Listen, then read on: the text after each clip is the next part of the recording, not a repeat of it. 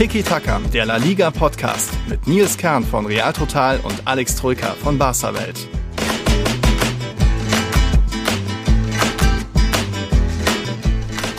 Buenos dias. La Liga nimmt weiter Formen an. Die Tabelle hat sich ein bisschen gestreckt an diesem Wochenende. Der Tabellenführer hat seinen Vorsprung ein bisschen ausgebaut und unten die letzten drei haben allesamt verloren. Da ist der Abstand auch größer geworden. Also die Tabelle nimmt weiter Konturen an und auch ja, der FC Barcelona ist mal wieder geklettert. Ich glaube, Alex Troika wird jetzt gleich ganz happy sich melden, oder? Sind wir mal gespannt. Auch der FC Barcelona nimmt Konturen an, wenn, oh. man, wenn ich daran anknüpfen möchte an deine Einleitung. Ja, mhm. tatsächlich mehr Xavi-Konturen zu sehen. Topspiel gewonnen, das ist Endlich ewig nicht mehr passiert, ja. ja. Wirklich, ne? Ja. Ewig nicht mehr passiert, dass sie gegen Real Atletico oder Sevilla gewinnen konnten. Von daher Ergebnis positiv, aber vor allem der Auftritt war sehr positiv. Natürlich bis zur roten Karte, besprechen wir dann in Ruhe, aber bis dahin, ja, hat das Spiel des FC Barcelona Konturen angenommen. Von daher bin ich tatsächlich recht guter Dinge. Also ein glückseliges Servus, sage ich. Glückseliges Servus, ja. Ja, schon ein bisschen. Gibt ein bisschen was zu besprechen. Wir hatten natürlich auch Copa del Rey vergangene Woche. Jetzt in der kommenden Woche geht es mit den Halbfinalpartien weiter, den Hinspielen. Es gibt ja auch noch Rückspiele dann Anfang März. Ähm, Real Madrid hatte da ja auch so ein bisschen eine Rolle. Wir hatten jetzt am Wochenende ein paar Aufreger in Mallorca, ein paar andere Spiele. Sevilla müssen wir mal wieder thematisieren, hm, warum die vielleicht doch nicht ganz so meisterlich sind. Und natürlich dann noch zum Abschluss einen späten Sieg von Real Madrid im Bernabeu. War ja dann dramatisch, fast schon als äh, Asensio doch noch den Ball über die Linie gebracht hat. Also da neue Folge Tiki Taka. Schön, dass ihr dabei seid. Es gibt dazu auch noch später ein paar Fragen vom Nino und vom Jonas. Vielen Dank dafür schon mal. Wir fangen aber an, vielleicht chronologisch mit ja, der weiter schwindenden Hoffnung für den Tabellenletzten. Wir hatten ja gesagt, Levante hatte so jetzt diese zwei, drei Killerspiele irgendwie gegen andere Abstiegskandidaten, aber jetzt gab es die nächste Niederlage jetzt beim FC Getafe. Die sind natürlich stark drauf unter Kike Sanchez Flores, aber ja, irgendwie, es gab diesen einen Sieg von Levante, 2-0 gegen Mallorca, gegen den Kandidaten, dann gegen Cadiz selbst verloren, 2-0 und jetzt eben eine 0-3 Niederlage gegen Getafe. Ah, wir hatten eben noch gesagt, die können es schaffen, die haben eigentlich den Kader, vielleicht auch noch die Mittel, aber irgendwie, jetzt sind es mit 11 Punkten, 12 Punkte Rückstand auf das rettende Ufer. Oh, oh, oh. Ja, die Hoffnung schwindet. Ähm, ich glaube, bei Levante selbst und vor allem bei uns. Also dieses, dieser Sieg eigentlich gegen Mallorca, ich hätte gedacht, der entflammt so ja. ein bisschen ne? die Flamme der Hoffnung. Aber nee, danach zwei absolute Schlüsselspiele verloren gegen Radis und gegen Getafe auch noch zu null verloren, 0-2, 0-3. Also ist ja nicht so, dass du dann irgendwie, ne? Ja knapp, sondern es sind ja dann auch zumindest ergebnistechnisch klare Sachen. Kein Tor geschossen, Abwehr ist grottenschlecht, mit Abstand die schlechteste Abwehr der Liga mit 26 Toren. 46. Äh, 46, klar, genau. Ähm, ja, mhm. mache ich mir tatsächlich keine Hoffnung mehr. Also ich muss ja. sie jetzt schon abschreiben, um ehrlich zu sein. Ich habe da echt keine Hoffnung. Es sind natürlich noch ewig viele Spieltage, klar. Mhm. Aber ganz ehrlich, wenn du die ganzen Schlüsselspiele verlierst und dann auch noch so ja. verlierst, ähm, da, da ist bei mir keine Hoffnung mehr. Da fehlt der Glaube scheinbar auch ein bisschen in der Mannschaft. Ähnlich schwierig wird es auch bei Alaves. Wir sind mitten im Abstiegskampf. Die hatten jetzt auch eigentlich so ein Killerspiel, so ein Sechs-Punkte-Spiel gegen den FC Elche. Ja, aber auch die haben unter neuem Trainer irgendwie, sind weiter voll im Aufwind, haben 3-1 gewonnen und Alaves bleibt da jetzt äh, Vorletzter in der Tabelle. Also auch da sieht schlecht aus für die Basken unter neuem Coach Mendilibar. Irgendwie ja, läuft es noch nicht so. Und Elche dagegen ja, hat schon gegen Real Madrid überrascht, im Pokal fast weitergekommen, dann das 2-2 im Bernabeu Bernabeu und jetzt mal, mal eben Alaves mit 3-1 abgefertigen. Das auch noch nach Rückstand. Rossellou hat ja mal wieder, wer sonst, für die Führung gesorgt für Alaves, aber irgendwie, ja, Elche scheinbar doch mehr Einheit, mehr Mannschaft, mehr mit Leben drin und da jetzt mit einem, ja, auf Platz 14 sieht ja auch dann ganz ordentlich aus für die. Ja, und für dich sieht es nicht so ordentlich aus bezüglich unserer Wette, ne? da, wenn, wenn Elche drin bleibt, Ach, das war die. Ja, ja. ich glaube, da Max hatte mich letztens noch gefragt, wie das mit dem Iskender war. Ja, wenn Elche drin bleibt. Elche, ja, muss denn Iskender, muss denn Iskender zahlen. Und es sieht ja auch gut aus, also grundsätzlich gut aus. Jetzt tabellarisch ist das eine, da sieht es natürlich auch sehr gut aus. Acht Punkte Vorsprung, ne? Ist, mhm. ist tatsächlich schon ziemlich viel, aber auch und der Trainerwechsel hat da was gebracht. Die, die glauben an sich, die haben Real Madrid zweimal mächtig geärgert in der Copa und im, in der Liga. Im Endeffekt zweimal ja unentschieden gespielt nach 90 Minuten. Also mhm. wirklich Chapeau, Hut ab, hätte ich ihnen so nicht zugetraut. Du ja sowieso nicht. Mhm. Jetzt eben nach Rückstand zu Hause gegen Alaves das Ding gedreht. sieht wirklich, wirklich gut aus. Also Elche da echt auf einem, einem sehr guten Wege. Ja, und bei Alaves hatte ich ja vor, was waren es? Ja, einem Monat ungefähr beim Trainerwechsel hatte ich ja Hoffnung, dass Mendy mhm. Libar, der alte Haudegen, da die, die Mannschaft in der Klasse halten kann mit seiner Erfahrung. Aber auch da schwindet die Hoffnung. Hauptgrund war tatsächlich dieses 0-1 gegen Barca, auch wenn das Ergebnis ja okay mhm. war, ne? war ja knapp ja. und wenig zugelassen und in der 88. Hätte auch, ja. Hätte auch 0-0 ausgehen können, aber eher die Art und Weise, weil sie so nach vorne ja gar nichts zustande gebracht haben und da war quasi nur Barca schwach und Alaves war ja nicht gut. Das hat mir auch schon Sorgen bereitet dass ich nicht so viel Hoffnung habe, dass die die Firepower haben, also auch die spielerische Klasse, um in dieser Liga zu bestehen, weil Mauern kann ja mehr oder weniger jeder in der Liga, das wissen wir. Mhm. Macht auch hier mehr oder weniger jeder ganz gern da unten. Mhm. Aber wenn quasi dein Gegner mauert, also wenn du in Cadiz spielst, in Granada, in Mallorca, in Getafe, wie sie heißen, musst du halt fußballerisch auch was können. Und das kann Alaves nicht. Und deswegen sehe ich da tatsächlich schwarz. Mhm. Und ähm, deswegen lege ich mich fest, äh, Alaves und Levante glaube ich, steigen ab. Mhm. Early Days kann noch viel passieren. Es ist natürlich auch noch recht eng, aber äh, ich habe da Stand heute nicht so viel Hoffnung. Wer weiß, vielleicht ist es in fünf Spielen anders, aber Stand ja. heute habe ich wenig Hoffnung. 15 Spieltage sind es noch für Levante und ein paar andere Teams sogar 16 aufgrund ein paar Nachholspielen. Ähm, du hast das Fußballerische angesprochen, da war beim FC Cadiz zumindest ein bisschen mehr Hoffnung jetzt gegen Mallorca. Die sind ja auch früh in Führung gegangen durch ein ziemliches Golasso da von Alcaraz, der einfach mal aus 20 Metern da den Ball in den Winkel gehauen hat. Das durchaus sehenswert. Könnt ihr euch nochmal die Highlights anschauen, denn es gab noch mehr in diesem Spiel, eben zwei Aufreger, wo wir drüber reden muss, müssen. Also Mallorca lag 0-1 zurück, am Ende 2-1 gewonnen durch zwei Elfmeter. Und beide oh, muss man besprechen. Also in der 18. Minute ist irgendwie so ein hoher Ball, eine Flanke durch den Strafraum gesaust. Da ist dann äh, Brian Olivan so zum Ball gegangen oder wollte zumindest zum Ball gehen. Er merkt hinten so, oh, da hält einer kurz Händchen. Ich glaube, das war dann Alejo von Cadiz, der so ein bisschen nicht mal am Trikot gezogen hat. Ja, nicht, nicht, mal am Trikot gezogen hat, sondern einfach nur so ein bisschen die Hand kurz mal gehalten hat. Ja, und der Olivan sich dann gedacht, oh, der Ball, der trudelt so ins Tor aus, da komme ich nicht mehr so schwierig, so einfach ran. Lasse ich mich mal fallen gefallen, ja. Und irgendwie gab es dann tatsächlich Elfmeter. Also ja. Nee, oder? Nee, oder? Nix. Nee, war nix. Also, nee, einfach nee. Der mhm. Schiedsrichter will es ja vor allem äh, deutlich gesehen haben. Er hat ja direkt die Geste gemacht. Ähm, hier, er mhm. wurde an der Hand gezogen. Ähm, ja, aber, aber, wurde er nicht, ne? Also, mhm. ich sehe da nichts. Also, wahrscheinlich wurde er touchiert von drei Fingern der Hand von dem, ja. von dem äh, Gratis-Spieler, aber nee, das ist kein Festhalten, das ist einfach nichts. Ja. Das vielleicht hat er auch nur den Luftzug gespürt. Also nein, das ist einfach kein Foul. Und dafür haben wir ja den Wahr. Also klar, Schiedsrichterwahrnehmung ist natürlich immer schwer, so, so Mini-Zupfer mhm. oder Festhalter ja. zu sehen. Vor allem Arm an Arm ist ja noch schwerer ja. als ähm, Arm an Trikot, weil das Trikot spannt etc. Genau. Das erkennst du besser. Also okay, fehlende oder falsche Wahrnehmung, ne? sage ich mal, kann passieren, aber der war, sieht doch da die Zeitlupe, er muss doch erkennen, ja, nicht, da ist nichts, der wird ja. nicht gehalten. Oder nicht so gehalten, dass er so dahin sch sich schmeißt. Also nein, das ist kein Elfmeter. Horrende Fehlentscheidung für mich. Und auch es gibt keinen Grund, den nach Wahransicht, nach Highlight-Ansicht zu pfeifen. Also den musst du overturnen.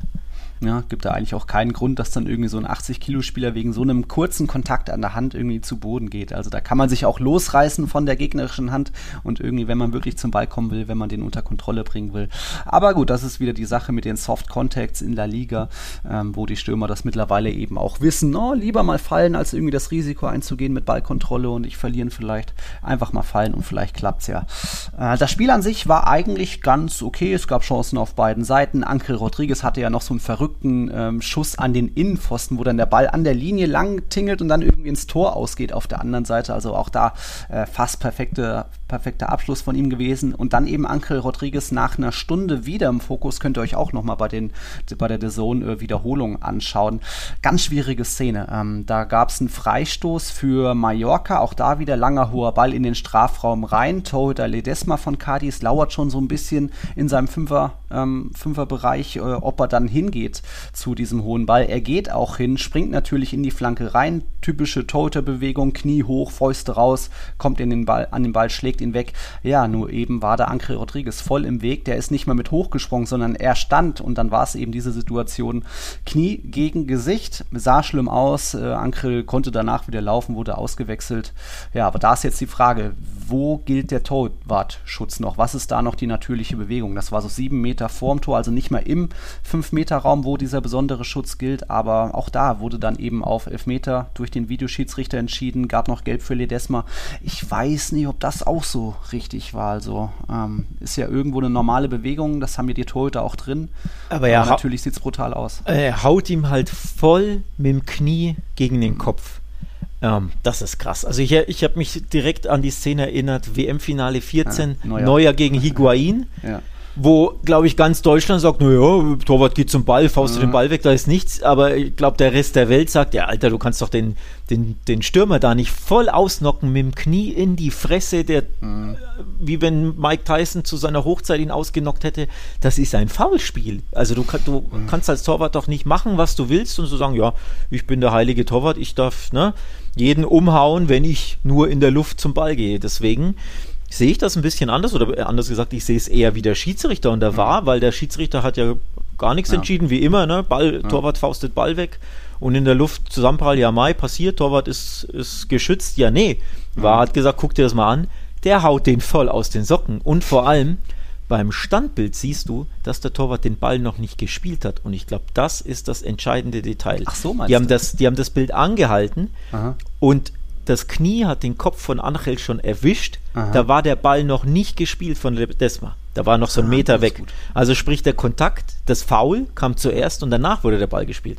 Und ja. das ist, glaube ich, die, der entscheidende Grund, warum das Elfmeter ist. Wenn es andersrum ist, also wenn er erst den mhm. Ball wegfaustet und danach Ledesma erwischt, glaube ich, gibt es keinen Elfmeter, weil man sagt, naja, das war dann die Folge, mhm. also durch die Dynamik, ne? aber er hat ja mhm. zuerst den Ball gespielt. Aber in dem Fall hat er nicht zuerst den Ball gespielt, sondern wirklich erst Angel voll Karacho mit dem Knie in die, im Gesicht erwischt. Und deswegen finde ich das tatsächlich korrekt, da Elfmeter zu pfeifen. Du siehst es natürlich sehr selten, dass sowas Elfmeter mhm. ist, aber ich finde es wirklich richtig, weil na, der Torwart kann nicht einfach die Leute umhauen, wie er will, nur weil er dann ab und zu den Ball wegfaustet. Also finde ich, Finde ich richtig ja. entschieden. Ist eine, ja, eine, eine, harte Entscheidung, ein harter Call. Cardis hat sich auch mega beschwert, werden mhm. wir gleich drüber sprechen. Ja. Aber ich finde es so richtig entschieden, um ehrlich zu sein. Ja, wo jetzt der erste Kontakt war, das ist ja eine Milli Millisekundensache, aber klar, das kann irgendwo das Qualitätskriterium sein. Ich sage eben nur, das ist für Torhüter ist das eine natürliche Bewegung. Das lernen die ja und das, das macht jeder so. Und im Endeffekt fand ich auch, dass aber es ist eh, aber es ist eh eine Unart, ne? Mit dem Knie ja. voraus in die Leute zu springen, ist ja eh eine Unart von Torhütern. Nochmal, Neuer hat das damals ja. gemacht, auch Kahn, wie oft er das gemacht hat, weil sie sagen, ja, sie schützen sich ja schon, aber sie nehmen ja gar keine Rücksicht auf einen Gegenspieler. Mhm. Sprich, nach, dieses nach mir die Sintflut, das hast du ja in normalen Zweikämpfen mhm. zwischen Feldspielern auch nicht. Da kannst du ja auch nicht beidbreinig reinspringen und wenn ich irgendwie den Ball touchiere, ist mir völlig wurscht, ob ich jemanden auf Kniehöhe um, umhaue. Ja, nee, das ist ja auch immer rot. Oder ne, mindestens gelb, Schrägstrich, mindestens faul. Du kannst mhm. nicht in Situationen reinspringen, wie du willst und nur weil du den Ball touchierst, sagst du, ja, ist doch wurscht, wie ich den Gegner umgehauen habe. Nee, das geht nicht. Und genauso darf es bei Torwart auch, Torhütern auch nicht sein, dass die jemanden mit dem Knie voraus umhauen, nur weil sie sagen, ja, ich habe ja ein bisschen den Ball berührt. Also mhm. Also von daher, man sieht selten, dass sowas gepfiffen wird, aber ich finde es grundsätzlich richtig, sowas häufiger zu pfeifen. Und in dem Fall nochmal war der Kontakt ja wirklich zuerst mhm. da und erst danach wurde der Ball weggefaustet. Von daher, strittige Entscheidung, harter Call.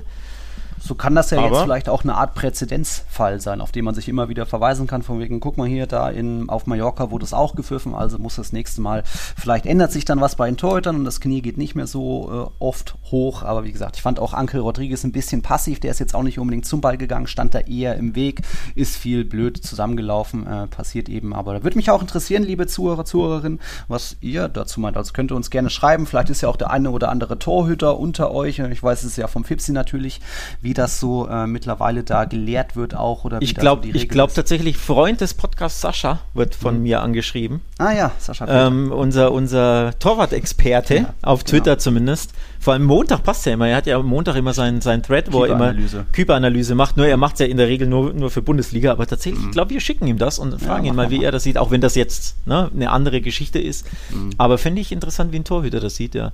Ähm, spannende Sache. Vor allem äh, die eine Sache ist, wie wir das sehen und wie ein Torhüter das sieht. Die andere Sache ist, wie der FC Cadiz das gesehen hat. Denn der mm. war nicht sonderlich happy, nicht nur über diesen Pfiff, sondern auch über den ersten.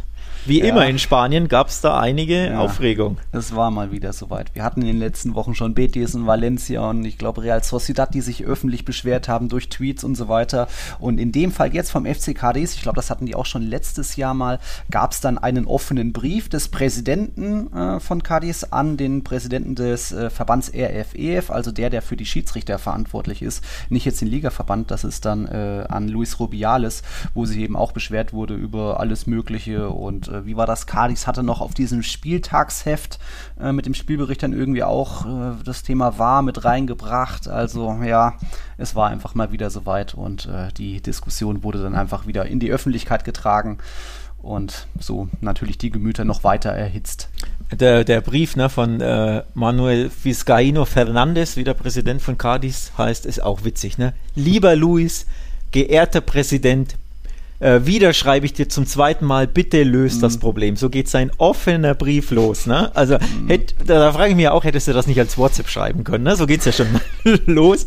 Und dann fallen mir wieder dieses, lieber Luis, bitte löst doch das Problem endlich. Wir wollen, wie die Spanier dann immer mit ihrem Pathos, wir wollen doch nur als, als äh, historischer Verein äh, geehrt werden und respektiert werden und so, mhm. so als wegen, als wenn eine, eine Fehlentscheidung quasi Disrespect wäre oder als ja. wenn man quasi absichtlich gegen Cardis was pfeifen ja, würde und dadurch gibt es eine, eine, Verschwörung und einen Disrespect.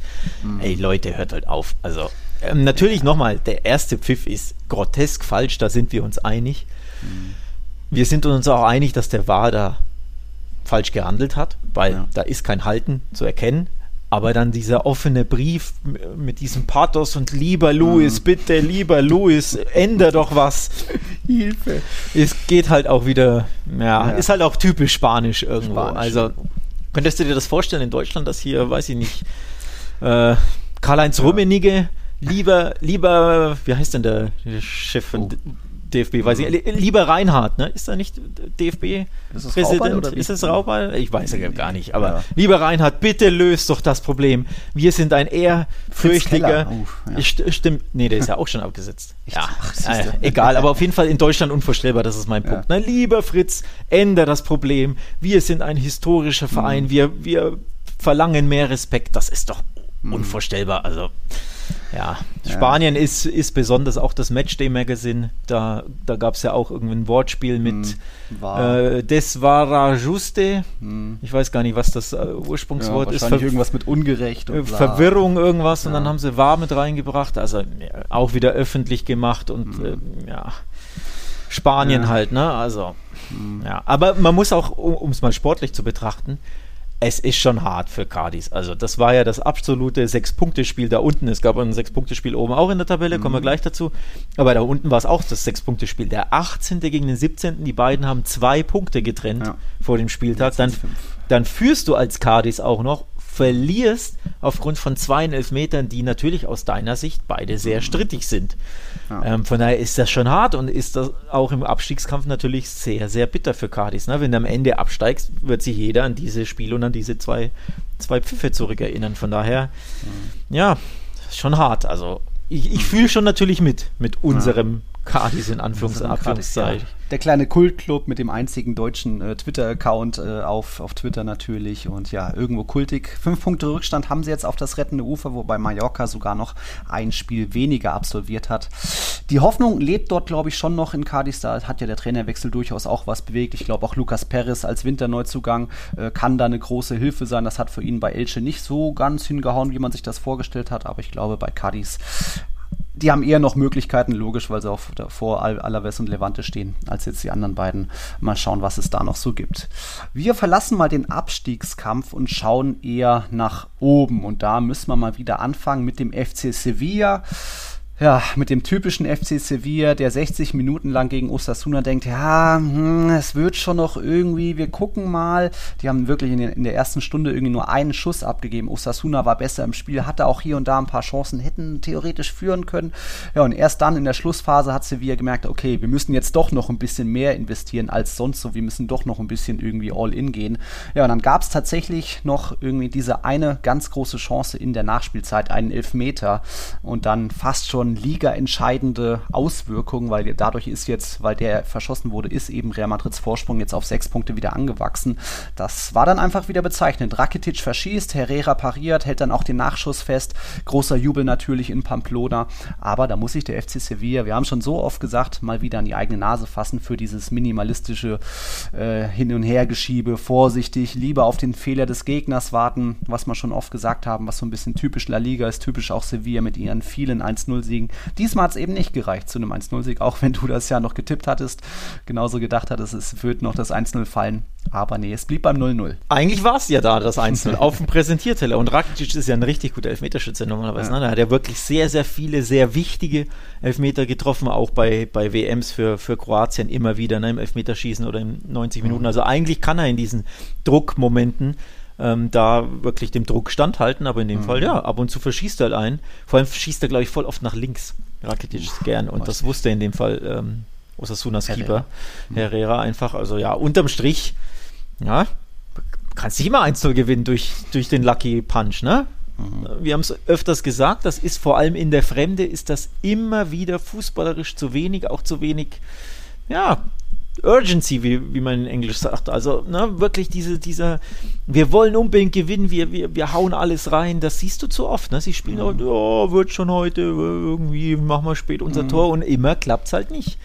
Also selbst schuld, ne? Du sagst es auch, ich sag's auch jede Woche, das ist oft nicht gut genug oder anders gesagt, nicht gut genug für die Meisterschaft. Das ist gut genug für Top 4, ja, ja. aber du hast Riesenchancen, um die Meisterschaft richtig mitzuspielen und du hast sie wie oft jetzt ähm, mhm. nicht genutzt. War das ein War jetzt so vierter Patzer in Folge, der so, dritte in genau. der Liga. Vierter, drittes Unentschieden in Folge. Da hättest du locker schon richtig Druck machen können auf Real Madrid, aber immer wieder, ja, bist du selbst schuld, weil du nicht genug All-In gehst, nicht, nicht früh genug, äh, mhm. äh, genug riskierst einfach und ja, selbst schuld, also muss man so deutlich sagen.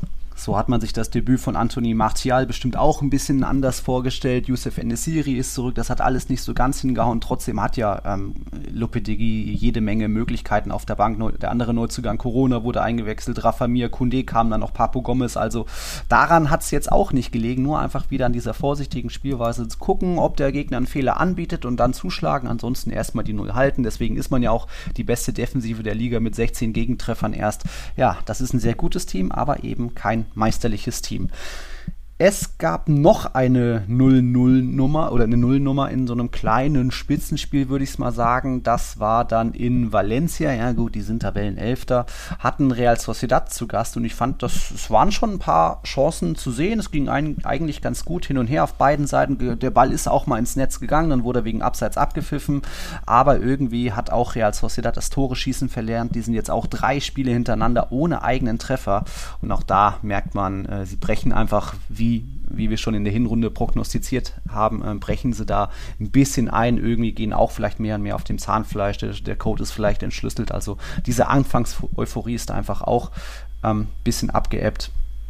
Und ähm, ja, so gab das jetzt da diese Punkteteilung im Mestalla 0-0-Nummer, ging ja auch soweit in Ordnung. Maxi Gomez hätte vielleicht noch einen Elfmeter oder wollte noch einen haben, weil Le Normand da auch ein bisschen ähm, an ihm gezogen hat, sage ich mal, oder aber das war auch ein bisschen zu wenig Armeinsatz für, meine, für meinen Geschmack. Von dem her ging das soweit auch in Ordnung, oder? Ja, Real Sociedad hat übrigens weiterhin enorme Sturmprobleme. Das ist schon so ein abstrus.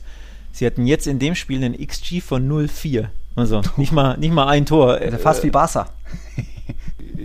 Ach so, ja. ja Stimmt, ja, kommen wir gleich dazu ja. tatsächlich. Aber ich wollte darauf hinaus, dass sie auch einfach viel zu wenig Tore schießen. Die, die, mhm. spielen um die Champions League mit. Die sind drei Punkte hinter dem Champions League-Rang, waren ja zwischenzeitlich, waren, ja, waren die nicht sogar Erster, Zweiter, ja, ja, Dritter? Lange Erster. Ja, und haben 22 Tore geschossen in 22 Spielen. Das ist der Wert eines Abstiegskandidaten. Also, Granada zum Granada Beispiel hat mehr. einfach hat mehr Tore geschossen und die ist ja auch, nicht gut. So, sogar, sogar Elche hat mehr. Also ja. ne, das Problem ist, warum auch immer, können die keine Tore schießen. Es ist ja nicht, weil sie, weil sie Cardis-mäßig sie hinten reinstellen und mauern. Mhm. Aber und in Isak haben sie ja eigentlich einen richtig guten Stürmer. Klar, er ist jetzt nicht der Superstürmer, der dir 20 Tore garantiert, mhm. aber ne, einer der interessantesten Jungstürmer mhm. Europas. Sie haben in Euer Sabal, in, in Silva spielstarke äh, Leute. Sie haben in Janus einen interessanten Flügelmann. Ja. Also eigentlich spielen sie ja einen recht flotten Fußball grundsätzlich. Ne? Der Ball läuft etc. Sie spielen auch gern nach vorne, haben gern den Ball. Aber in Tore können sie das nicht ummünzen. Also ich mhm. weiß nicht, was da los ist, aber wieder das Problem. Es ist zu harmlos. Es ist zu harmlos, mhm. es ist zu wenig zu lieb vielleicht ähm, auch. das ist, Karten. Äh, und leider spricht es auch wieder Bände für La Liga übrigens, ne? weil mhm. das ist ja alles immer das gleiche Thema, dass die Spanier, warum auch immer, jo, mal langsam und irgendwie das eine Tor wird uns reichen und ab und zu reicht es für ein 1-0, mhm. aber unterm Strich, das ist halt nicht so gut. Ne? Es, ja. Das ist das fast schon das, die Problematik der, der ganzen Liga. Mit ja. natürlich wenigen Ausreißern, aber insgesamt, ne, das Offensivspiel könnte besser sein könnte besser sein. Zumindest zwischen Betis und Villarreal, da gab es auch noch ein paar Chancenabschlüsse, da hätte auch gut 2-2 ausgehen können. Betis hatte seine Chancen, am Ende geht es 0-2 aus, weil Pau Torres mit dem Kopf zur Stelle war und auch noch Capoe einen rausgehauen hat, war ja dann, glaube ich, auch ein eher verdienter Sieg. Bitter für Betis natürlich, aber die vielleicht mit dem Kopf natürlich bei der Copa, haben gerade Viertelfinale gewonnen, jetzt steht das Halbfinale an. Also da war das jetzt, glaube ich, glaube ich, nicht so der ganz große Rückschlag. Sie sind immer noch Dritter, auch wenn der Vorsprung natürlich schmilzt. Jetzt nur noch zwei Punkte auf Barca, war aber, glaube ich, soweit auch okay, dass da Villarreal mal wieder einen raushaut. Die treffen jetzt als nächstes auf Real Madrid, sind da jetzt auch zurück in den Europapokalring, zurück auf Platz 6, haben jetzt eben Real Sociedad da aus dieser Zone Übrigens, bei, bei dem Spiel hat der war seinen Job richtig gemacht. Es gab ein abgrundtief fürchterliches, ähm, eine mhm. fürchterlich, fürchterliche Handelfmeterentscheidung vom Schiedsrichter ich weiß nicht mehr, welcher, welcher Spieler es war von Villarreal, er hat sich sogar weggedreht, hat den Arm weggezogen, hat den Buckel hingedreht, also er hat alles versucht, um, den, um kein Handspiel zu machen.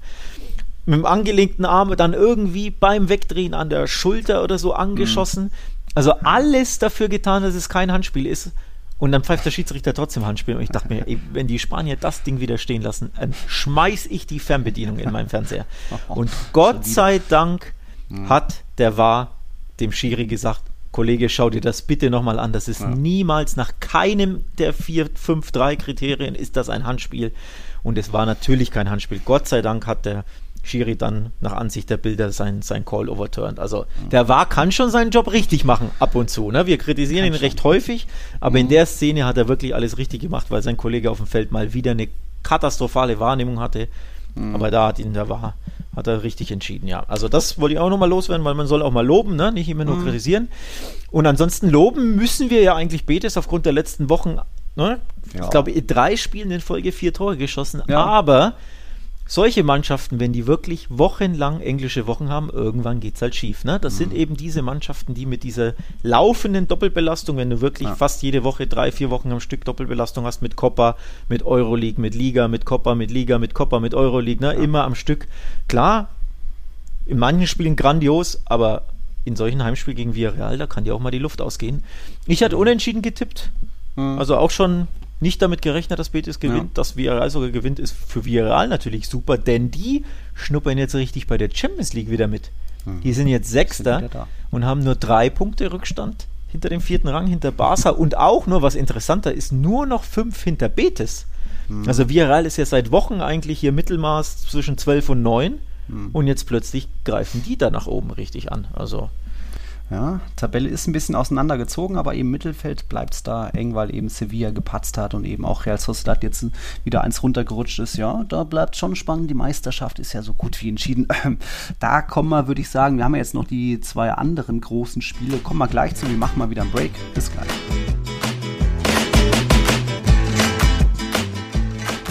Ja, wie soll man das Spiel im Camp Nou ankommentieren, anmoderieren? Äh, ich hatte ja, war ja, hat ja diesen blinden Glauben, dass es vielleicht der Simeone-Fluch mal endet, dass er seinen ersten Sieg im Camp Nou holen kann. Der, der blinde Glaube gefällt mir gleich, ne? dass wirklich Atletico erstmals seit 2006 im Camp Nou gewinnen könnte, aber nee, es auch im, was waren es jetzt, im 22. Spiel danach kein Sieg, 14 Niederlagen, 8 Unentschieden für Atletico seitdem in Barcelona. Dabei sah es ja noch ganz gut aus. Yannick Carrasco geile Bude da zu Beginn, schön zack, zack hin und her, Luis Suarez noch vorbereitet, aber irgendwie Atletico will nicht sagen, dass sie auseinandergebrochen sind, aber sie sind einfach von den wenigen Szenen, die Barca angeboten hat, hat, waren sie einfach ja fast schon hilflos und hatten dann natürlich auch ein bisschen das Pech, dass dann wirklich dieser Alba, dieses Alba Golasso so genau reingeht und auch ähm, ja, ist schwierig zu erklären, das Spiel, weil Barca eigentlich war schon gut und besser, aber jetzt auch nicht unbedingt vier Tore gut, weil wie war der XG irgendwie 1,2 oder Atletico hatte mehr. Schon ein kurioses Spiel. Ja, war wirklich ein kurioses Spiel. Ähm, wo fängt man da an? Ja. Ich, ich fange woanders an. Toller Spieltag für Villarreal und für Barca. Ich fange mal tabellarisch an, weil ne, Betis gepatzt. Sevilla klammer ich jetzt außen vor, die sind natürlich auch davor, aber dann Atletico geschlagen, Real Sociedad gepatzt. So, also für Barca ein toller, toller Spieltag durch den, durch den Sechs-Punkte-Sieg. Xavi hat es ja als Sechs-Punkte-Spiel tituliert. Mhm. Ich dachte bisher tatsächlich immer, das wäre so ein, so ein typisch deutscher Aus, Ausspruch, Sechs-Punkte-Spiel. In Spanien mhm. gibt es das scheinbar auch. Ähm, also es war wirklich ein absolutes Sechs-Punkte-Spiel für Barca. Dass sie auf Rang 4 gesprungen sind, tut ihnen sichtlich gut, aber ich glaube vor allem tut ihnen gut auch die Art und Weise, wie sie gewonnen haben. Und zwar mit allem, was da drin war, weil es war ja so viel in dem Spiel. Du bist früh in Rückstand zu Hause, mhm. reagierst direkt, wenn auch ein bisschen glücklich durch dieses Golasso, er hat ihn ja mehr so mit dem Schienbein ja. ne, äh, getroffen, aber du reagierst direkt, also du lässt die Köpfe nicht hängen nach dem, was, achte Minute Gegentor, mhm. sondern du reagierst direkt, du überrennst dann, Atletico richtig, also du spielst wirklich mit Selbstvertrauen, mit Selbstbewusstsein, gibst Vollgas, du spielst schnellen, aggressiven Fußball, das kennt man ja auch nicht unbedingt mhm. mehr so gut von Barca in den letzten Jahren. Also die Art und Weise war gut, dann kassierst du eine rote und dann hältst du aber den Sieg und bringst ihn über die Zeit. Was ja zuletzt auch nicht mehr gelungen ist. Mhm. Beispielsweise Granada, ne, da haben sie es kassiert in Unterzahl. In Osasuna waren sie nicht in Unterzahl, haben aber auch die Führung mhm. hergeben müssen. Und also, dass du in Unterzahl gegen Atletico in so einem Sechs-Punkte-Spiel dann auch noch das Ding über die Zeit rettest und ja, für Barca-Verhältnisse wirklich auch heroisch kämpfst. Also es hat mir wirklich auch sehr, sehr gut gefallen, wie sie gefeitet haben, wie sie sich reingeschmissen haben in der Schlussphase. Natürlich hatten sie selten den Ball, natürlich war dann Atletico die letzte halbe Stunde drückend mhm. überlegen, aber das tut einer Mannschaft, Mannschaft auch gut, dass sie so ein Spiel mal auch so gewinnen, nämlich hinten raus, ne, dreckig kämpfen, beißen, mhm. in die Zweikämpfe hauen. Torres, Ferran Torres, der 55 Millionen Mann, hat mitgekämpft und mhm. ich glaube, das All-Around, dieses verrückte, komische, intensive, emotionale Spiel, ähm, das so gewonnen zu haben, tut Barca enorm gut. Hm, vor allem endlich auch mal wieder ein Topspiel gewonnen, hat man schon zu Beginn und das gibt bestimmt auch Rückenwind für die nächsten Wochen, weil als nächstes geht es ja zu Espanyol, dem Derby dort. Das ist, glaube ich, auch nicht ganz einfach. Dann kommt Neapel schon, dann müssen sie ins Mestalla nach Valencia, dann kommt Neapel ins Camp Nou und dann kommt auch noch der Athletic Club ins Camp Nou. Also uff, das sind schon uff, auch uff, ordentliches Programm. Das ist ein ordentliches Programm, ja. jetzt mal gucken, jetzt wird dann wahrscheinlich äh, Dani Alves fehlen, weil der könnte ja bestimmt auch eher zwei, drei Spiele Spiele gesperrt werden oder was gibt es da so für Gerüchte? Ähm, ich glaube zwei maximal. Ähm, hm. ich, also eins ist ja klar, weil ist ja rot. Hm. Ähm, eins würde mich ein bisschen überraschen. Ähm, ich rechne jetzt mal mit zwei. Ja, darüber müssen wir auch noch sprechen. Also es war ja die Rückkehr von Dani Alves im Camp Nou. Barca hat ja irgendwie seit Dezember nicht mehr im Camp Nou gespielt. Die hatten ja jetzt nur Auswärtsspiele, Schrägstrich Spiele auf neutralem Platz. Also Supercopa, oh. ne? Hm. Und dann Copa del Rey war auswärts in La Liga, haben sie zwei, drei Auswärtsspiele. Sie haben einfach okay. einen Monat lang nicht mehr zu Hause gespielt. Dementsprechend Dani neu dabei, hat jetzt schon vier Spiele gemacht, aber kann zu Hause. natürlich auf der Tribüne unsere Aurelia, die, ja. die Verrückte. Wahnsinn, geil, geil, sehr, sehr cool. Ja, auf jeden Fall ähm, Dani Alves Comeback sowieso in der Liga bei Barca dann endlich wieder zu Hause, schön volles Stadion, mhm. ähm, Topspiel, dann spielt er gut, ihm gelingt ein Assist mhm. und sein erstes Tor seit 2013 in La Liga. Er war ja. schon bei Barca Welt und äh, auf Kurs Man of the Match zu werden in unserer ah, Noten- und Spielerkritik. Ja. Aber was macht er dann? Du kannst es nicht erklären, ich kann es nicht erklären, ich glaube, Dani kann es nicht erklären. Also warum tritt er da Carrasco hinten in die Wade? Da hat er einfach irgendwie rot gesehen. Also Ja, er ähm, kann es wahrscheinlich selbst nicht. im ich würde auch sagen, Sinne, dass das ne? schon bewusst war. Und er sich gedacht, den gebe ich jetzt noch einen mit, dass er sich das gesagt, gesagt hat. Und er ist vielleicht Videoschiedsrichter Schiedsrichter noch nicht so gewohnt, da wo er zuletzt gespielt hat. Und deswegen hat er gedacht, er kommt damit durch und will hier Carrasco noch mal einen mitgeben. Aber nee, sowas sieht man. Und äh, selbst wenn es keinen Videoschiedsrichter gäbe, wäre er ja, ähm, ja, hätte er da einen Shitstorm bekommen. Also komplett dumme Aktion, auch noch bei so einem Spielstand, bei einem 4-1, da den Gegner noch mal so rankommen zu lassen. Aber gut, es ist ja irgendwie noch ganz gut ausgegangen, weil so viel Atle Atletico dann auch nicht mehr angeboten. Ja, aber ja völlig dämlich, ne? Du, du bist Mhm. in Cruise Control, führst äh, locker, führst geschmeidig, spielst dich in den Rausch teilweise. Also sie haben ja auch ähm, aus sehr wenig sehr viel gemacht, muss man ja auch nochmal ansprechen. Ne? Der XG war ja, war sogar unter 1, glaube ich. Ich habe ihn jetzt, unter, ich hab, ich hab ihn jetzt gerade Ah, nicht mehr parat, aber er war, er war null- 0,8. irgendwie 0, 068 oder sogar. Also sie haben, sie haben aus sehr, sehr wenig sehr viel gemacht. Also dieses Vier Torschüsse, vier Tore. ja, ähm, von daher, es lief auch sehr, sehr gut, ne? muss man auch Ja, dazu, ja, ja. dazu erzählen. Also so, so häufig kommt das auch nicht vor, dass du aus sehr wenig da fast mit jedem, jedem Torschuss ein Tor machst. Vor allem das Mhm. Albert-Ding muss auch erstmal so reinflattern. Dann das Gavi ein Kopfballtor erzielt mit 1,73 gegen, Gegen die, Atletico. Gegen Atletico, das ist ja auch völlig abstrus und hatte ja auch ein bisschen Glück, ne? war ja, Ja. auch abgefälscht, aber allein schon, wie er sich da hochschraubt, ist grandios. Mhm. Als Atletico, eigentlich musste eine Woche Straftraining und das Junge bekommen, ne? wenn, wenn Gavi ein Kopfballtor gegen dich erzielt. Also auch da ne, kommt viel zusammen. Mhm. Ähm, klar, Dani Alves Tor, das war dann schön rausgespielt. Da, die Abwehr von Atletico, über die haben wir noch gar nicht gesprochen. Weiß gar nicht, ob ich wieder das Fass aufmachen will, aber Vogelwild, also wirklich Ja. gar keinen Auftrag hatten die, die armen Roji Blancos da. Ja, also es kam viel zusammen. Ja, unterm, unterm Strich Dani Alves, was da bei dem im Kopf zusammenkam, das kann dir, kann dir keiner erklären. Ist einfach dämlich auch, ne? Aber gut, Mai, happens. Ja, Du hat er Pause, kann er sich ja ausruhen von, seinen, von den Strapazen. Mit 38, ne? Ist er eh nicht mehr der Jüngste. Ja, kann Ja. ja. dem gut tun. Jetzt kann mal wieder der ne, egal. Du hast schon dein, einen deiner Lieblingsbegriffe Vogelwild verwendet. Da hat uns schon der Jonas Müller geschrieben, von wegen, er glaubt, wenn äh, das Spiel eben mit XG-mäßig unentschieden ausgegangen wäre oder so, dann hättest du das Positionsspiel von Barca eben so als Vogelwild beschrieben. Da war ja auch mal irgendwie Busquets auf Mittelsturm und äh, Dani Alves in der Mitte den Spielmacher gemacht und dann außen irgendwie Frankie und Gavi zusammen äh, kombiniert und einen Wirbelwind draußen veranstaltet. Ja, wie ist das jetzt mit dem Positionsspiel bei Barca? Also soll das jetzt so sein, so Wult und Pressen und irgendwie funktioniert es schon oder fehlt dir da noch ein bisschen Ordnung und es ist halt jetzt einfach mal gut gegangen mit Glück? Ja, interessant ist tatsächlich dies, äh, die Positionierung von Dani Alves, der jetzt in seinen wenigen Spielen, die er bestritten hat, nominell Rechtsverteidiger oft war, aber immer wieder ins rechte zentrale Mittelfeld abdriftet und da quasi der Mannschaft Ballsicherheit gibt, Überzahl natürlich im Ballbesitz, ne, dass sie ihr, ihr, ihre Ballstaffetten, ihr Juego de Position ähm, aufziehen können. Also es ist wirklich interessant, dass er teilweise so einen verkappten Rechtsverteidiger gibt und dass das System vor allem fluide ist, weil wenn er natürlich nach rechts innen rückt quasi, dann macht hinten die wird aus der Viererkette hinten eine Dreierkette, die Ah. sich dann natürlich breit aufzieht, sprich Araujo geht dann quasi ne, rechts rüber, Pique hält die Mitte und links dann je nachdem, wer, wer dann links ist, also Busquets lässt sich dann fallen, also sie sind da sehr, sehr fluide, sie variieren, das stellt natürlich jeden Gegner vor Probleme, wenn du ne, als, als ähm, Außenbahnspieler, in dem Fall glaube ich Carrasco hat er links gespielt, wenn du dann plötzlich einen anderen Gegenspieler hast oder gar keinen, du versuchst dich dann nach innen zu orientieren, weil eigentlich auf dem Papier ist Dani Alves dein Gegenspieler, aber wenn du dann nach innen gehst, verlässt du deine Position,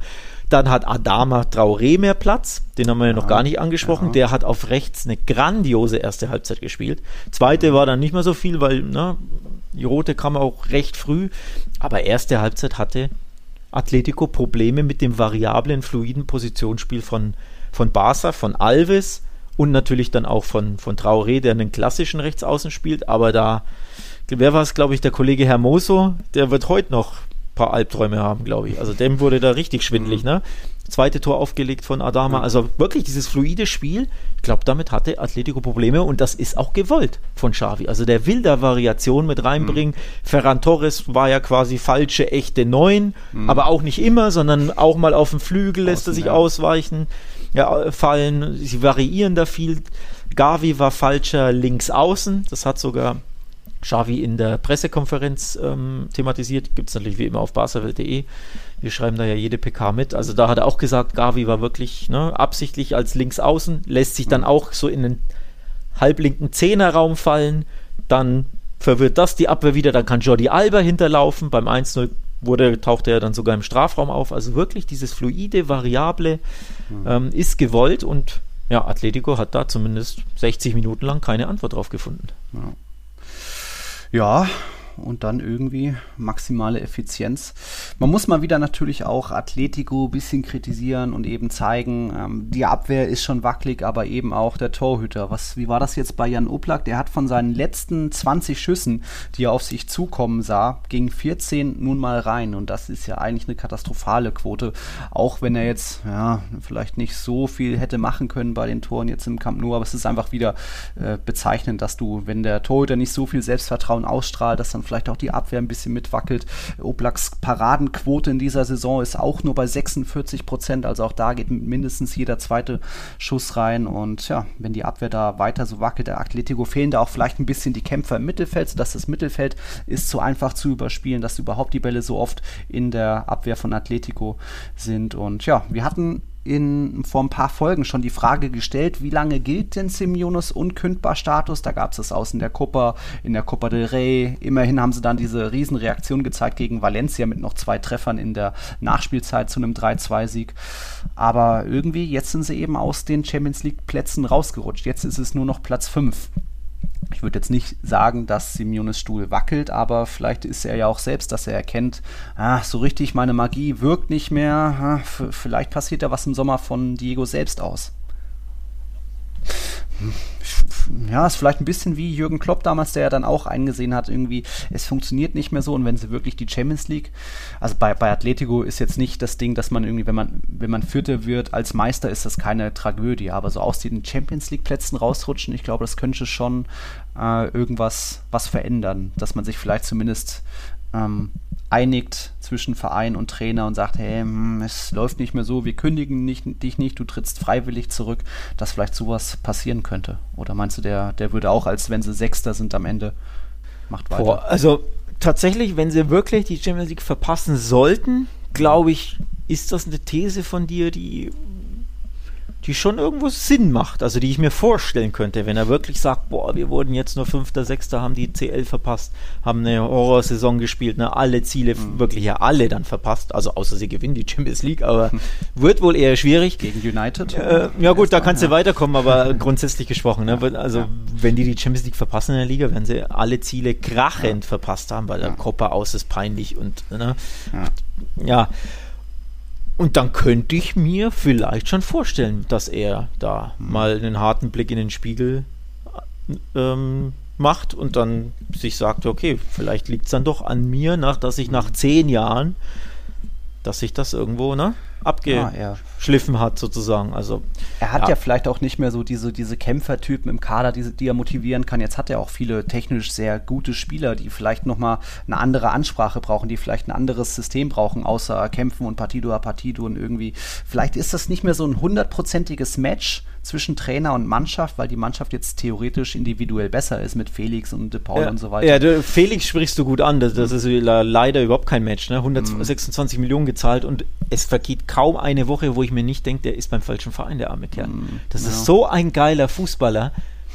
Der ist beim falschen oder beim falschen Trainer, aber der Trainer ist ja in dem Fall der Verein bei Atletico. Ne? Also wenn ich mir vorstelle, ich stell dir mal vor, Joao Felix bei den Bayern. Der schießt doch 25 Tore und legt doch 15 Tore in jeder Saison auf.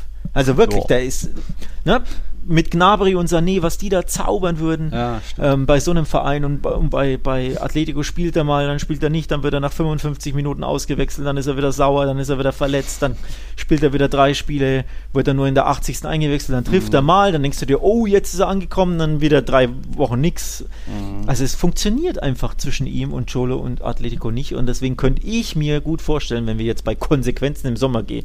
sehen, äh, sind, dass wir vielleicht weniger über Cholo sprechen, sondern Konsequenzen im Kader. Mhm. Sprich, dass sie wirklich Felix loswerden, dass sie versuchen, ihn zu verkaufen.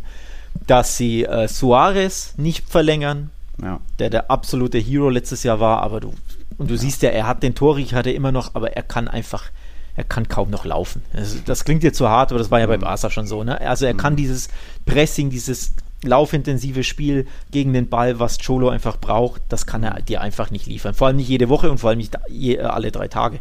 Normalerweise spielen sie ja alle drei Tage, ne? So. Von daher kann ich mir vorstellen, dass da im Sturm diese zwei ne, Personalien da schon mal ausgetauscht werden, so nenne ich es mal, oder dass da justiert wird. Und dann musst du einfach in der Abwehr was machen. Ich habe es hundertmal schon angesprochen. Du brauchst einen richtigen Verteidiger, einen Athletikverteidiger. Das ist nicht gut genug da hinten. Also da sind wir schon bei drei Personalien. Vielleicht brauchst du auch einen neuen Rechtsverteidiger, weil was ist ja eher zentraler Ja. Mittelfeldspieler, also einen richtigen, auch defensiven Rechtsverteidiger, wie er auch besser zu Cholo und zu, zu Atletico passen würde. Also da kannst du schon einiges im Sommer tun, selbst wenn du es nicht auf dem Trainerstuhl tust. Ja, genau, genau. Okay, wir haben noch zwei äh, Nebenthemen beim FC Barcelona. Einmal kam das von einer Frage auch vom Jonas, der hatte was gefragt bezüglich der Trikots. Von wegen, da gab es wohl ein blaues drittes Trikot, was es geben sollte, aber hattest du da jetzt noch was in Erfahrung bringen können? Ja, also grundsätzlich in Erfahrung habe ich gebracht, das ist jetzt alles nur keine Exklusivmeldung, dass Spotify aller Voraussicht nach der neue Hauptsponsor, der neue Trikotsponsor wird. Millionendeal, es heißt 60 Millionen pro Saison gibt es für den äh, von Spotify, dass sie auf dem Trikot stehen. Und mindestens, sie wollen mindestens aufs Herrentrikot, vielleicht sogar bei den Frauen Hauptsponsor werden. Ähm, also da kommt ein neuer fetter Deal. Ähm, den Artikel dazu, alle Inter, äh, Infos gibt es auf barcelwelt.de wie immer. Und da steht nämlich, da sind auch die drei neuen Trikots ähm, zu sehen, denn die werden ja wie immer geleakt. Monatelang, teilweise ein Jahr vorher, eine Saison vorher werden die geleakt. Also es sind wohl voraussichtlich die drei Trikots, die es im Artikel zu sehen gibt, nämlich ähm, eins mit dunkelblauen und hellblauen Streifen oder normalblauen Streifen, dann ein goldenes zweites Trikot und ein, Achtung, weißes Dri- drittes oder Ausweichtrikot. Oh. Ja, oh, weil weiß, ne? Ist eigentlich die Farbe des Feindes, aber Barca hat in den, ich glaube, 70er oder 80er Jahren das letzte Mal weiß getragen. Also ein bisschen Tradition hat schon auch, plus da ist so das, das äh, Kreuz in Rot-Blau zu sehen. Ja. Das, äh, also, ne? Guckt euch da die Trikots mal an. Auf jeden Fall, die, die drei Trikots sind voraussichtlich die neuen Trikots, sprich kein blaues Trikot. Es gab mal einen Leak, dass es ähm, ja so ein königsblaues Trikot geben soll mit ähm, golden, also mit dem goldenen oder gelben Wappen, mit gelben, gelben äh, Nike-Swoosh. Aber es sieht danach aus, dass die drei Trikots, die ihr im Artikel auf Barca-Welt seht, dass das die neuen drei Trikots werden. Also kein blaues Stand jetzt.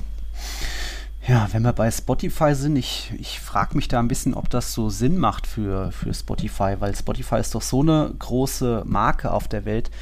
Fürchten die da nicht, dass da irgendwie dann vielleicht auch Millionen Fans abspringen? Also ich würde mich dann schon umschauen, dass ich dann irgendwie zu YouTube Music oder so wechsle. Du bist, da ein, du bist eine Stinkwurst, ne? Das ist unglaublich. ja, aber nee, ich, ich meine ernsthaft, wenn, wenn man wenn man so überlegen, welche Marken Real Madrid und Barcelona haben, das sind ja meistens so Gegenspielermarken, sprich äh, Adidas und Nike. Sprich, du hast schon mal irgendwie ähm, diese Marken, die sich gegenseitig die Fans wegnehmen, aber Spotify ist ja fast schon ein bisschen alleine oder auch äh, äh, Real Madrid hat ein bisschen so dieses FIFA, äh, was ist das, Kooperation und bei Barca ist es ja ein bisschen mit Konami, wie auch immer das Spiel da jetzt heißt.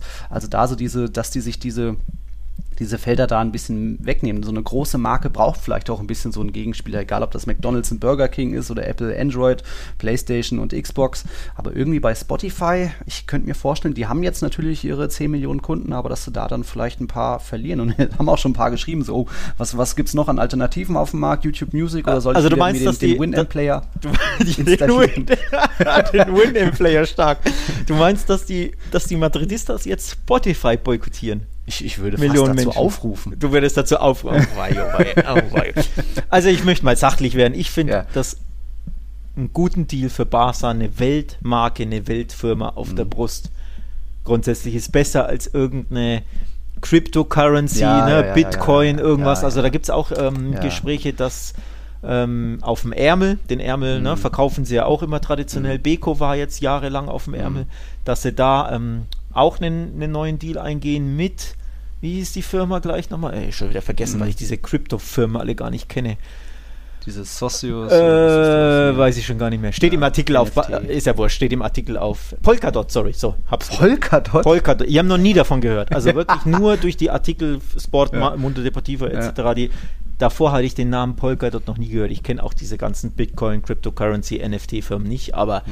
worauf ich hinaus wollte, ist, ich bin da nicht so der Fan davon und ich glaube, der Verein ja. auch nicht so der Fan davon, wenn man so einen Sponsor ja. dann hat. Äh, Valencia hat, glaube ich, ne? Socios irgendwas, mhm. NFT, whatever. Und ich glaube, Inter hat das auch. Also ich meine, Bars hat auch Socios.com, hatte ich letztens erst gesehen unter Sponsoren. Aber ja, halt nicht einer, auf dem Trikot. Aber nicht auf dem Trikot, darum geht es. Ja, also ja. Einer von 30, ja, mein Gott, dann nimmst du noch drei Millionen mit. Mhm. Ist was anderes, als wenn sie auf dem Trikot sind, prominent so. Und deswegen glaube ich, der Verein ist da nicht so happy und will natürlich lieber mhm. absolute Weltmarken ja. Rakuten ist ja in Deutschland oder ein bisschen unbekannter, aber ist ja trotzdem ein mhm. japanisches, glaube ich, Weltunternehmen, ne, die ja auch Versandriese sind, also quasi so, so. Ähm, schon eine Weltmarke grundsätzlich ja. und eine riesige globale Marke.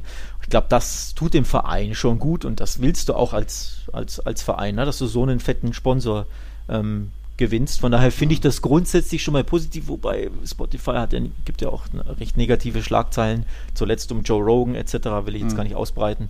Mhm. Ähm, oder auch um die ja, Vergütung von Creatoren, sei es Musik, sei es Podcaster wie wir. Ja. Ne? Da ist Spotify ja. jetzt nicht mehr so fair und so.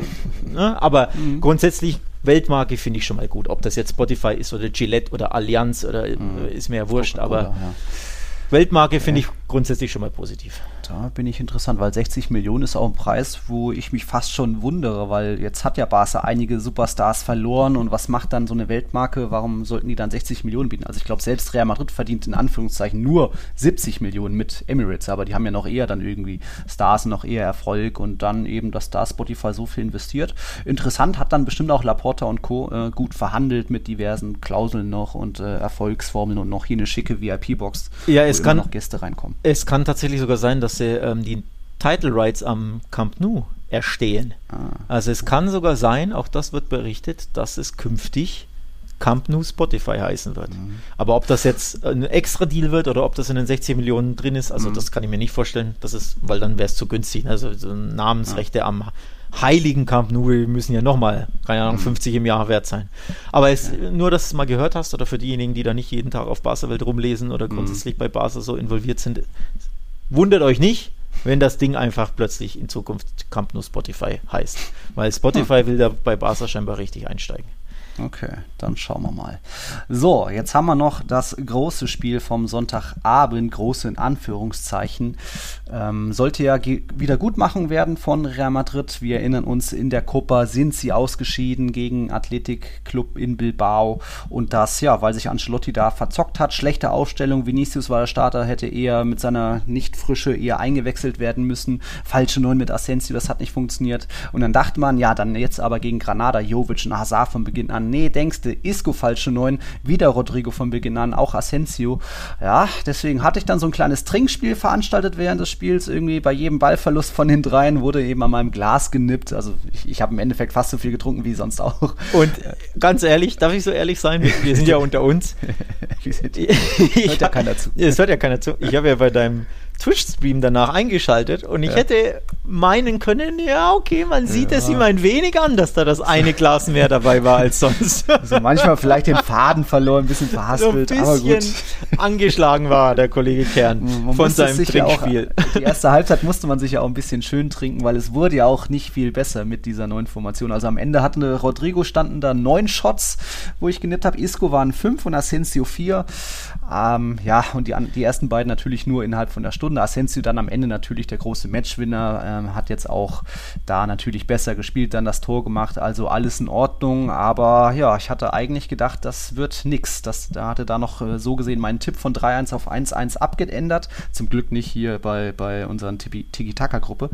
Aber ja, war erst lange nicht schön. Am Ende durch die Wechselspieler, dann eben durch Jovic, durch Valverde, vor allem durch Hazard, kam da neuer Schwung rein, wurde dann auch Granada mehr und mehr angezählt. Maximiano, der Torhüter, Riesenspiel gemacht mal wieder, aber am Ende dann ein verdienter 1-0-Sieg, oder? Am Ende ja, aber es war halt auch wieder mal nicht prickelnd. Ne? Und ähm, ich finde, wir sollten wirklich da anfangen oder, oder den, das Hauptaugenmerk auf Ancelotti legen und seine Aufstellung.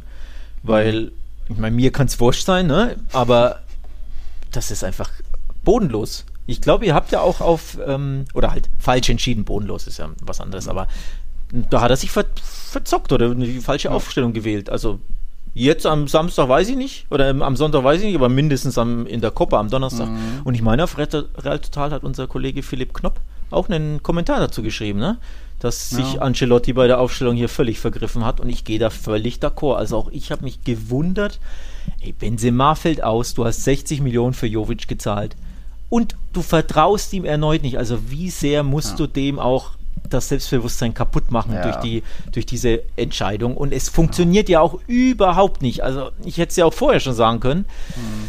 Und auch, dass dann Bale nicht spielt und dann Hazard nicht spielt. Okay, mhm. irgendwo verstehe ich, dass du vielleicht nicht alle drei Sorgenkinder, so mhm. nenne ich sie mal von Anfang an, aber dann stell doch bitte Hazard.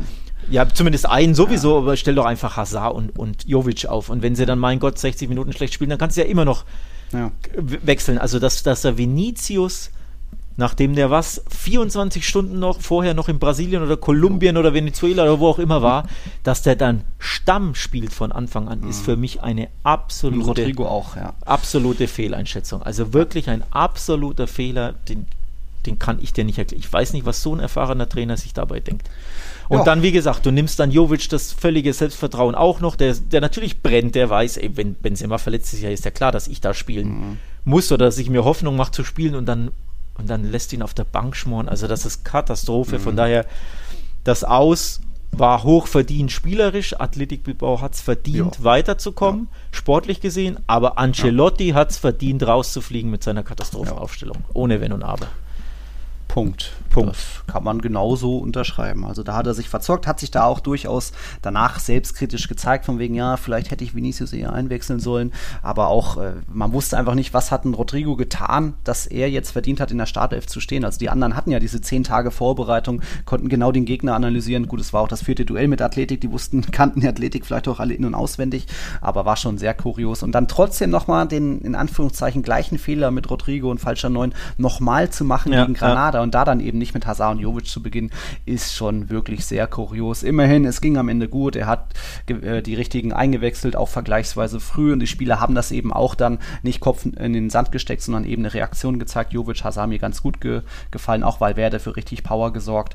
Aber ja, sie haben da ein bisschen Ancelotti gerettet, weil sonst wäre der Vorsprung doch trotz Sevillas Patzer unentschieden geschmolzen von vier auf drei Punkte. Jetzt sind es eben sechs Punkte. Also irgendwo noch alles gut, aber ja, jetzt wird es Zeit aus diesem Loch rauszukommen, weil nächstes, nächster Gegner ist Villarreal und dann äh, geht es nach Paris. Also dann immerhin auch natürlich mit Benzema, Monti, Vinicius zurück, Top 11, aber ja, da, das war, war auch Glück dabei gestern, weil wenn, wenn Granada bei diesem Asensio-Schuss mal nicht aufpasst, die haben ja viel Platz gelassen, dann geht das vielleicht tatsächlich 0-0 aus und dann ist wieder das Gemecker sehr groß. Und dann kommt der nächste Knopf-Kommentar. Das wäre das vierte 0-0 zu Hause gewesen in der Saison. Oh ja. Osasuna, Gegen Osasuna Cadiz Villarreal. Ja, real, genau. So, ja. also äh, vor allem 0-0s. Ne? wir reden ja nicht nur von Unentschieden. Unentschieden gegen die Mannschaften sind ja auch schon enttäuschend für Real mhm. Madrid. Ne? Die Ansprüche sind ganz andere, aber 0-0s, das ist ja auch das Schlimmste Resultat aller Unentschieden, grundsätzlich auch für den, mhm. für den Anspruch eines, eines Superclubs, eines Meisterschaftsfavoriten. Ja. Ne? Von daher weiß nicht, was da mit Angelotti los ist. Also mhm. er macht halt auch seine Spieler kaputt. Nochmal. Also du zerstörst ja. doch das Selbstbewusstsein, das wenige, das Jovic noch hat und Hazard, mhm. das ist ja eh schon auf dem Minimum, weil die nie spielen dürfen und ne. Aber dann, wenn wenn nicht da, gegen zu Hause gegen Granada, also den Tabellen 14. daheim, wenn du da als Hazard nicht beginnst, wenn deine Mannschaft drei Tage vorher ein Spiel hatte und du hast da auch nicht begonnen, ja wann denn dann? Also als Hazard fühle ich mich da, ja. ganz ehrlich, fühle ich mich verarscht. Also ne, da, da, hast du dann auch keinen keinen guten Draht mehr zu deinem Coach. Du, du vertraust dem ja nicht, du fühlst dich von ihm verarscht, du fühlst dich hintergangen. Wozu führt das? Ja, nicht zu besseren Leistungen, das kann ich dir schon mal sagen. Aber wenn ich kein Trainer bin, also Angelotti entscheidet sich da falsch. So, ja. blicken wir mal nach vorne. Villarreal, uiuiuiui. Mhm. Also über PSG will ich gar nicht reden. äh, du hast es eh in der, äh, weiß ich schon, ich habe die dritte Halbzeit auch ein bisschen geguckt, hast du ja, hast ja angesprochen, aber ich finde, man sollte über Villarreal reden, ja. weil im äh, La Ceramica, aua, also ganz ehrlich, ich will jetzt keinen Tipp abgeben, aber ich neige dazu, nicht unbedingt auf den Auswärtssieg von Real zu setzen. Ja, mal schauen, ne? die, die sind okay drauf, haben zwar zuletzt in Elche verloren, gegen Atletico nur unentschieden, im Pokal ausge, raus, aus, rausgeflogen gegen Gijon, aber trotzdem, ja, geht da wieder mehr zusammen, haben auch Levante natürlich mit 5-0 nach Hause geschickt, fünf Tore auch gegen Alaves gemacht, also die sind, laufen ganz wieder warm, haben sich auch im Winter ein bisschen verstärkt und ja, irgendwie muss man schon Respekt vorhaben, aber immerhin Benzema und die Vinicius kehren zurück, auch Casemiro ist ja kurzfristig ausgefallen ausgefallen. Also muss schon trotzdem irgendwie reichen als Tabellenführer. Ähm, mal schauen da. Ja, vom Nino, vom Nino kam noch eine kleine Frage, da ging es ums Stadion von wegen. Sieht ja eher weiter nach Ruine aus. Äh, glaubst du, der, der Bauplan wird eingehalten? Äh, jein, mittlerweile gibt es ja schon ähm, Berichte aus äh, der, aus der, was, was ist das, der Baufirma dann vom wegen, es wird wohl doch eher 2023 werden, also dass es wohl doch nicht irgendwie im, im November, Dezember 22 die große Wiedereröffnung geben wird. Große Teile werden natürlich fertig, wie das, das Dach und das Schiebedach, aber dann ist vielleicht die neue Außenfassade noch nicht komplett dran. Also es ist noch viel zu tun. Auch VIP-Boxen, das sind immer noch die alten Spielerkabinen. Da bin ich schon gespannt. Ähm, nichtsdestotrotz hat das Stadion, hat die, die Firma ja auch Großes schon geleistet vor der Wiedereröffnung, also vor dem ersten Spiel wieder in Bernabeu. Sah ja auch das Stadion lange nicht bespielbar aus und auch besuchbar nicht. Aber irgendwie haben sie das auch innerhalb von zwei Wochen sehr viel hinbekommen. Also glaube ich, jetzt haben sie ja immer noch theoretisch äh, acht bis zehn Monate Zeit in diesem Jahr. Also ist das schon theoretisch noch möglich, aber ja, wir sollten uns wohl damit abfinden, dass es dann erst im ja, Frühling, Sommer 23 der Fall sein wird. Also Luka Modric muss dann noch ein Jahr dran hängen, um noch im neuen Stadion zu spielen. Mal schauen. So, und dann nur noch schnell Copa del Rey Ausblick oder vielleicht Prognosen. Wir haben ja am Mittwoch Rayo Vallecano gegen Betis. Ja, Betis bei Rayo.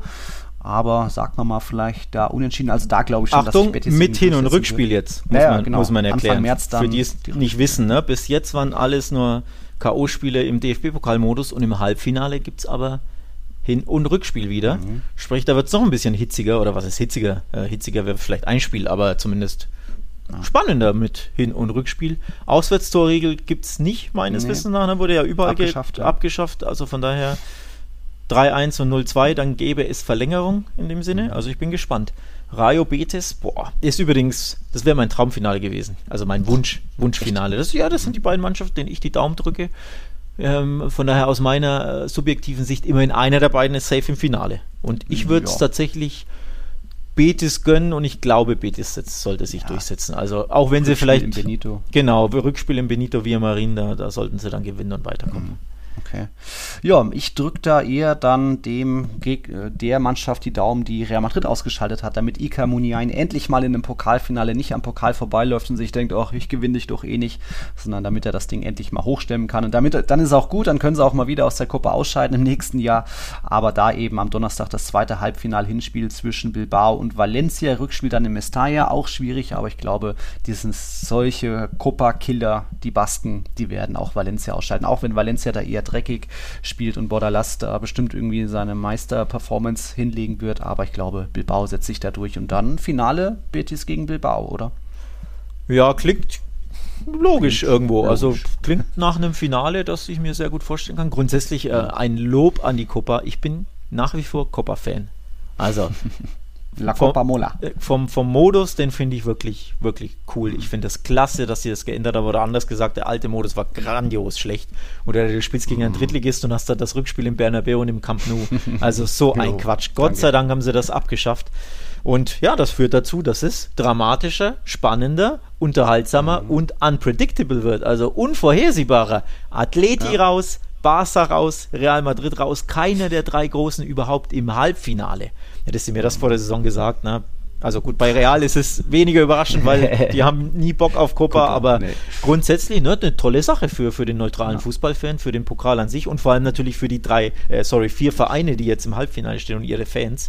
Eine grandiose historische Chance, mal wieder einen Pokal zu gewinnen. Also ich finde ja. das als spanischer Fußballfan wirklich, wirklich eine coole Sache und freue mich sehr. Finde ich auch, finde ich auch. Gut, dann haben wir nur noch äh, kleine Sachen, Tiki-Taka-Tipps. Da müssen wir aktuell sagen, der Alex, äh, der andere Alex, ist hier mit 17 Punkten, hat bisher die meisten an diesem verrückten Spieltag geholt. Ich stehe erst, habe erst vier mickrige Pünktchen geholt, du da mit zwölf ganz gut Boden gut gemacht, jetzt nur noch vier hinter mir. Vorne weiter der Paul, der, die Maschine, irgendwie 311 Punkte, zieht uns davon. Mal gucken, ob man den noch einholen kann. Ich muss noch wen grüßen, das ist der Ralf Gaggel, mit dem hatte ich letztens ein kleines Interview, beziehungsweise er hat mich ein paar, mir ein paar Fragen gestellt und er hat mir was Interess Interessantes gesagt. Er hört immer zusammen mit einem Kumpel, der ist Barca-Fan, Ralf ist Real-Fan, äh, Tiki Taka und das zusammen, während sie äh, FIFA zocken. Also fand ich jetzt auch interessant. Ich dachte, man konsumiert Podcasts immer alleine irgendwo auf Reisen oder was auch immer, aber so zusammen beim Daddeln, ja, dann mal äh, weiter gut Kick in die Runde bei euch und wir sagen dann mal Tschüss. Vielleicht nehmen wir am Sonntag auf oder Montag. Da ist dann wieder Champions League Woche. Mal gucken. Mehr, da melden wir uns dann nochmal. Vielleicht ist dann noch der Niklas dabei. Aber das schauen wir dann nochmal. Du noch irgendwas zum Abschluss? Ich noch irgendwas zum Abschluss. Ja, ein Danke an die Supporter natürlich. Gibt es wie immer für die, mhm. für die Fragen, die wir jetzt hatten. Mehr Fragen sind natürlich immer erwünscht. Also jeder, der Supporter ist, der Patron ist, äh, darf da gerne Fragen stellen. Wir rufen ihn natürlich jetzt nicht jedes Mal dazu auf, weil ihr wisst ja, ne, Sonntag kommt die Folge. In aller mhm. Regel nehmen wir Sonntagmorgen auf. Sprich, ihr wisst ja, wenn ihr Fragen habt, schreibt sie uns über Patreon, über die Direktnachricht einfach bis ne, Sonntagabend am besten. Ähm, wisst ja eh, wer uns supporten will, weil er das noch nicht tut. Patreon.com slash Podcast. Da könnt ihr ein Supporter werden, könnt Mitglied im Discord-Channel werden, unserer kleiner Chatgruppe, unserem Forum sozusagen, euch damit, mhm. wie viel sind wir da, 20 Leute oder so, ähm, austauschen über die Spiele oder auch mit uns ähm, in, in Kontakt treten. Also ein Dankeschön nochmal an alle Supporter. Patreon.com slash Podcast heißt die Website, gibt es auch in den äh, in der Bio verlinkt natürlich.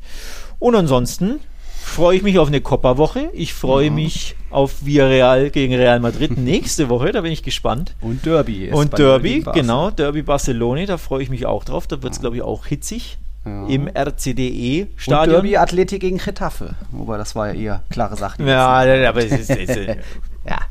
Wobei, äh, die, die Horrorserie ist ja vorbei. Ja, sie haben mal wieder Sie haben ja nach 20 äh, Jahren, hätte ich jetzt fast gesagt, 20 Spielen zuletzt ja schon getroffen. Vor allem wird das ja. aber richtig, richtig schwer für Atletico.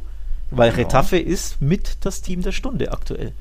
Ich glaube, in den letzten ja. 10 Spielen 20 Punkte oder so geholt.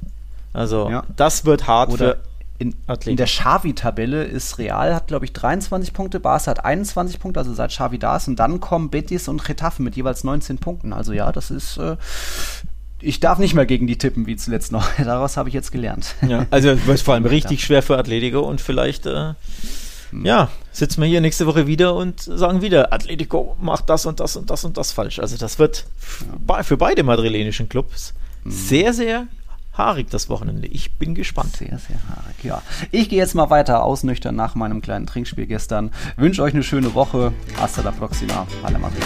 Ciao, ciao. Servus.